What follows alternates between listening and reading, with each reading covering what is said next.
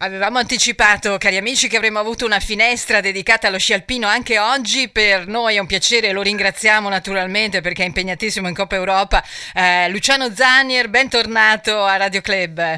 Buongiorno Barbara e un cordiale buongiorno a Radio Club e radioascoltatori. Senti, prima di andare a Schladmig, c'è qualcosa che possiamo dire velocissimamente su come stanno andando le gare di Coppa Europa lì a Tarvisio? Beh, bene, ieri abbiamo fatto il primo allenamento, oggi in programma il secondo, condizioni di pista buone, visibilità buone. Ieri c'è stato una caduta con un piccolo problema per un atleta tedesco, comunque 116 partenti, c'è stata solo quella caduta, le condizioni sono ottimali, quindi oggi secondo allenamento tra meno di un'ora. Perfetto, ottimo, allora io direi a questo punto andiamo subito in questo veramente contesto meraviglioso. Anche ieri sera, insomma, ci sembra incredibile vedere così tanta gente, però ormai ci siamo abituati. C'è stato un atleta che addirittura, non lo so con quanta delicatezza, ma ha detto bisognerebbe fare queste gare solo in Austria e in Svizzera, e da lì io partirei per raccontare il gigante di ieri. Certo, ancora una gara, c'era il pienone, però c'erano 25.000 spettatori paganti. È spettacolo, perché sì, quando le piste arrivano così nel cuore del paese, esatto, c'è festa, c'è atmosfera, poi in alcune nazioni di più, in alcune nazioni di meno. Chiaro. Ma lo spettacolo era anche visivo, no? Queste immagini di queste placche, di questo luccichio, esatto, del manto nevoso, se possiamo chiamarlo, ma ricordiamo che aveva piovuto in giornata, poi qualche fiocco di neve molto bagnata, quindi una situazione molto particolare, però il fondo ha tenuto, quindi grande spettacolo. E bisogna ricordare che ci sono stati inserimenti di atleti con il pettorale 50 e uno anche con il 67 per la precisione, e poi vi racconterò chi sono. Esatto, infatti. Allora andiamo a raccontare un po' la gara, Luciano. La gara, la prima manche, c'era la notizia non del giorno ma della sera, perché Odermatt era undicesimo a 98 centesimi di ritardo, e questo era sicuramente la notizia. Però poi il proseguo della gara ha dimostrato ancora cose bellissime. Dopo la prima era in testa Feller, conduceva una grande prima manche, quindi il pubblico in visibilio, mentre nella seconda sono cambiate un po' di cose, e quindi dalla discesa di Odermatt, che è partito con l'11° tempo, ha fatto una grande prestazione, e lì ha messo un pochino alla prova i nervi di tutti quelli che dovevano partire, e quindi piano scendevano concorrenti, ma lui era sempre più saldamente sulla sedia di leader, e con l'ultima discesa di Feller, che era il migliore, come dicevo, della prima manche, c'è stato un momento che era avanti, un momento che era indietro durante la discesa. La conclusione è Feller secondo a 5 centesimi, quindi l'extraterrestre, l'alieno come lo, esatto, come lo chiamano, Marco Odermatt, con una manche riesce a ribaltare tutto, vince il quinto slalom di seguito di questa stagione. Però permettimi, mi sono segnato un po' di numeri, no? Questo signore è alla 32esima vittoria in carriera, 19 in giganti, e il 22esimo podio consecutivo in slalom gigante, 5 su 5 che stanno, mi fermo qui. Sì. Vince con 5 centesimi sull'austriaco Feller, che sicuramente deve essere contento perché è riuscito a fare una gara, io direi, in gigante, non in slalom, che è la sua disciplina, memorabile. Senza Prego? No, dicevo, se ho capito bene, senza allenamento in questa specialità. Ma insomma, si allena anche in gigante, ma questo, okay, è un grande artista. Terzo, lo sloveno Kranjec, che recupera una posizione a 29 centesimi. Appena giù dal podio, e mi piace menzionarlo perché è uno dei giovani che crescono, e sto parlando del norvegese Sten Olsen, recupera 2 posizioni, e poi più dietro troviamo in 8ª posizione Filippo della Vite, anche lui, ricordiamo, è un 22enne, recupera una posizione, autore di un'ottima seconda manche per tattica e tempismo. Più dietro, 13° troviamo Hannes Zingerle, ancora Italia, che recupera 6 posizioni, e poi scendiamo ancora nella classifica. 18° troviamo Alex Finazzer, con una bellissima seconda manche, recupera 7 posizioni, e Luca De Aliprandini alla fine è 19esimo, recupera 3 posizioni, una prima manche molto pasticciata, con una seconda sicuramente come punto di partenza per il futuro. E una parola in più va ancora per un altro azzurro, e sto parlando di Giovanni Borsotti, che era 13esimo dopo la prima manche e stava sciando veramente bene sino a metà della seconda, con dei tempi intorno alla 6ª, 7ª posizione, quindi grande rammarico per la sua uscita di gara.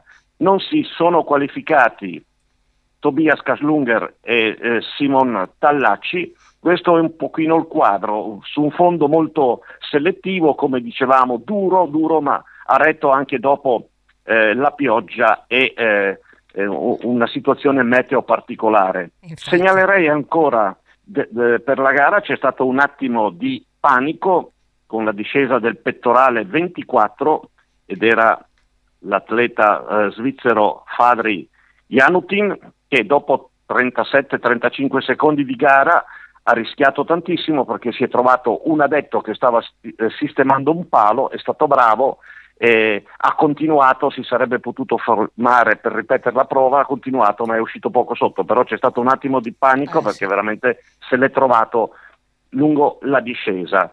Ma ci sono così delle valutazioni in casa azzurra, io direi una bella serata, perché alla fine abbiamo 4 atleti nei 20, li abbiamo visti sciare con cattiveria e determinazione, e quindi speriamo di partire da qui.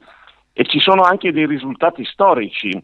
E il primo è per la Spagna, perché pensate, grazie all'atleta Albert Ortega, partito col pettorale 67, si qualifica e poi arriva al 27esimo, ed è il primo risultato in questa disciplina per gli iberici dal 1973. Il risultato del 73 l'aveva fatto un grande nome dello sci, e sto parlando di Francisco Ferdinando Ochoa. Che aveva chiuso 9° nel gigante di Meshev. E ancora un risultato importante per il Giappone, l'atleta giapponese Seigo Kato finisce 20esimo, e il Giappone torna a fare punti in questa disciplina dopo quasi 20 anni. Quindi tante cose in una serata molto bella, molto spettacolare. E infatti concordo, io non so, inserirei, anche se non è una novità chiaramente, anche la discesa dell'atleta delle Andorre, Verdu, che è rimasto anche sulla sedia del leader, no? Se non sbaglio, per qualche istante, tanto, ma c'è rimasto.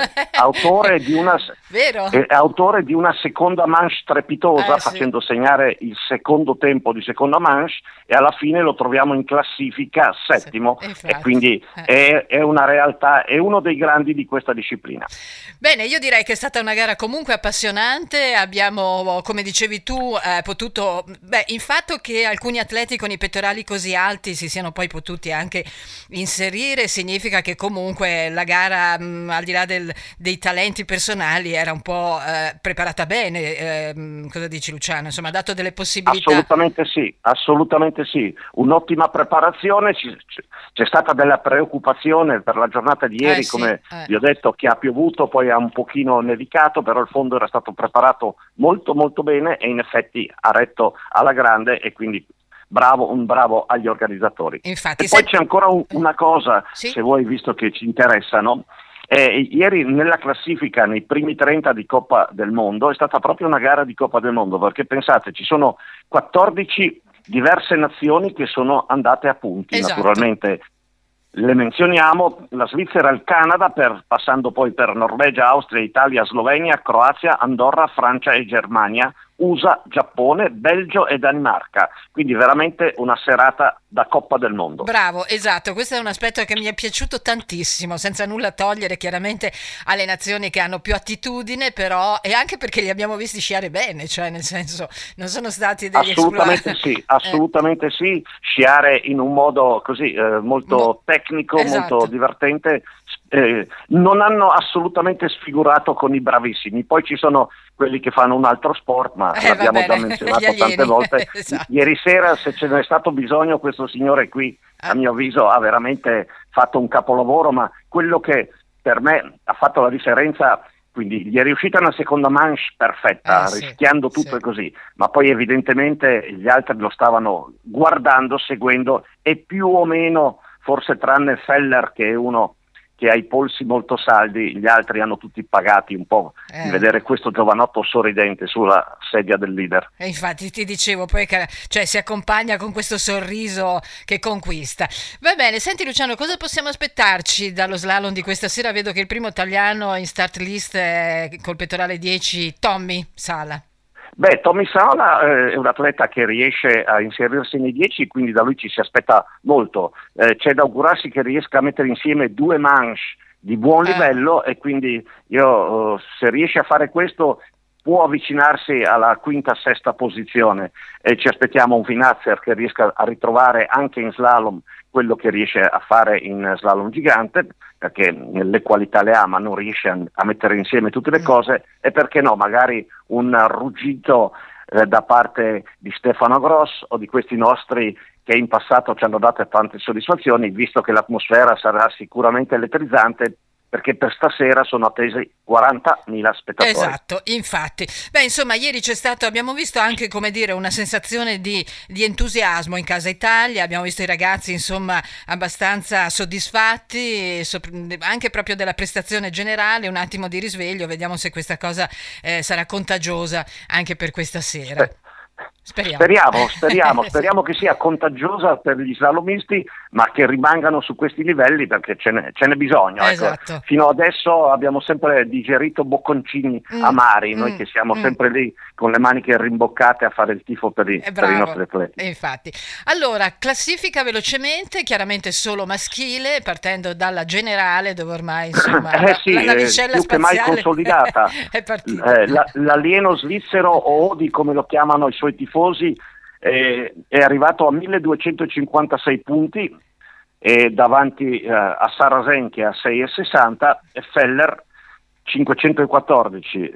Poi la classifica dello slalom gigante di disciplina, inutile che ti dica, 5 gare, 5 vittorie e 1 + 1 fa 2, e questo significa che l'alieno è a 500 punti, esatto. e in seconda posizione il croato Zucic 285, e terzo è lo sloveno Kranjec a 226.